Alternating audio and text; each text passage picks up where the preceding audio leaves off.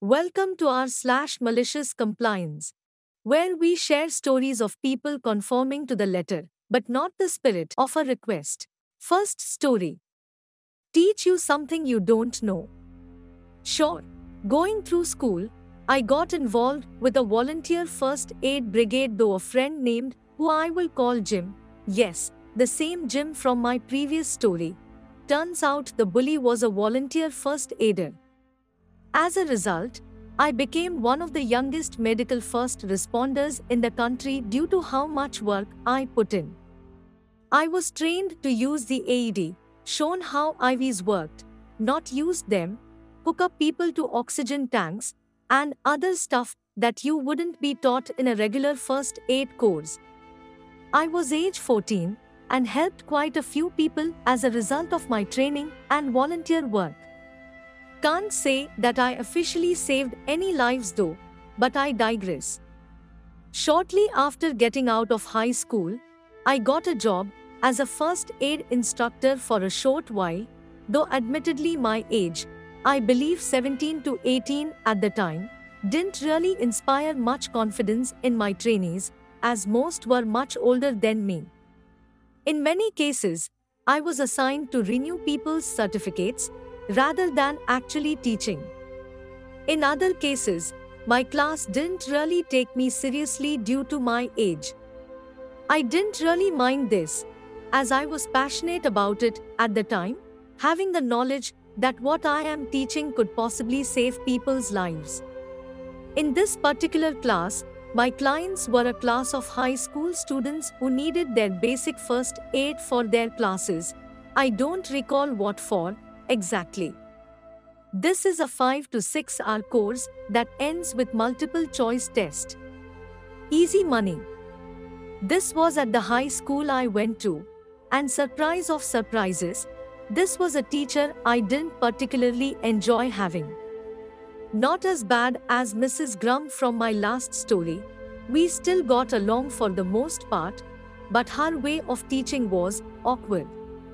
It's a little difficult to describe without being in her class personally. She always acted as though the students knew all the answers, but were too shy to speak. Even if a student said they didn't know, she would say things like it's okay to answer, nobody is judging, and stuff like that.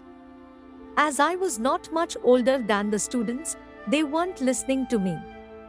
There was one group of students that kept shouting, "Tell us something we don't know."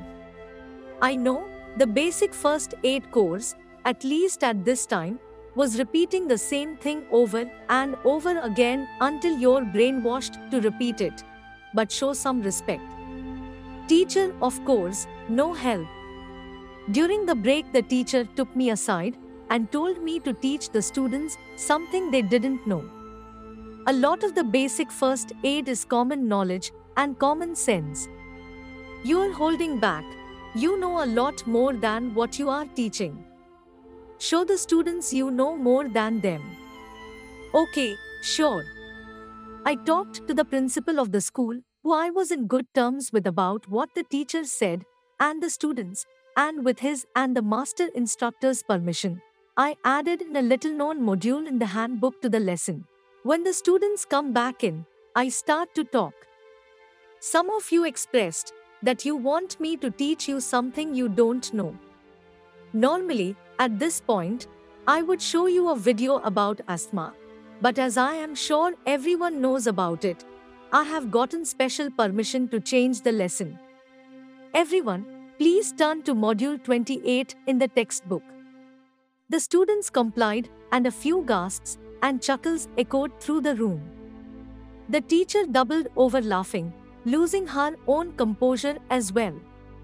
So, admittedly, I will be teaching this directly from the instructor's handbook, as I have never taught this module personally. We are going to be starting with a video. The class then proceeded to watch a 7-minute video on how to perform emergency childbirth. The video, fortunately, wasn't graphic, but certainly informative. Afterwards, I called the students that had been going teach us something we don't know to come to front and demonstrate the proper technique, using one of the CPR dummy as mother and a head as the baby. Finally, we discussed how to take care of the placenta and how to administer ongoing care. After the module, the students were extremely attentive, to say the least. Now that I have taught you something you don't know, how about we get through the rest of the lesson without any more interruptions? The class complied, and no one interrupted me the rest of the session. Despite the malicious compliance, I didn't get in any trouble for it, and continued to teach the classes for this school first aid until I let my instructor's certification expire. The next time I went in, the teacher warned the students that I would teach them something they didn't want to know if they interrupted me. And that, dear reader, is the time I taught a class of high schoolers how to perform emergency childbirth. I doubt I would ever get away with doing something like this now, but I will always remember this moment. Second story. Oh, I'll clean the oven. Many years ago, a day after I finished moving out of my first apartment, my landlord called me up to say that I would not be getting my security deposit back because I had not cleaned the oven. I didn't want to lose that $100, so I asked if I could come back and clean it. They said it had to be cleaned by X date, so I agreed that it would happen. On X day, I show up ready to clean the oven only to open the door and see that they had, just that day, revarnished the parquet flooring in the apartment. I called the landlord and explained my predicament, and they insisted that if the oven wasn't clean, I lost the deposit. Cue malicious compliance, I tied my shoes on tight and slowly walked across the sticky varnish, leaving footprints with every step. It took me 30 minutes to clean the oven, and the varnish fumes burned my eyes and lungs, but I got that oven sparkling. The next day, I got a call from the superintendent of the building yelling at me that I ruined the floor and that the new tenants were supposed to move in that day. He yelled that it would cost $400 to fix and that they had to delay the tenant move in on order for it to dry. I calmly relayed the fact that I had asked the landlord about it and was told that unless that oven was clean, I lost my cash. He apologized and said he was going to have some choice words for the landlord.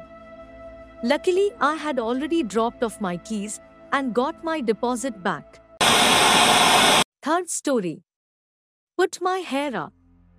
Okay, my uncle, whom is my guardian, is very strict on what he expects.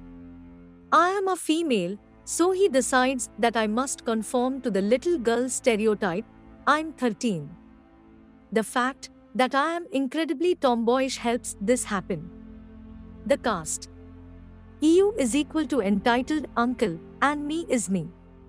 EU, go put your hair up, you're a little girl, and you need to look the part. Me, but why? I'm perfectly okay with my hair down. You, well, I'm not. Go put it up. You're a little girl. You need to look pretty.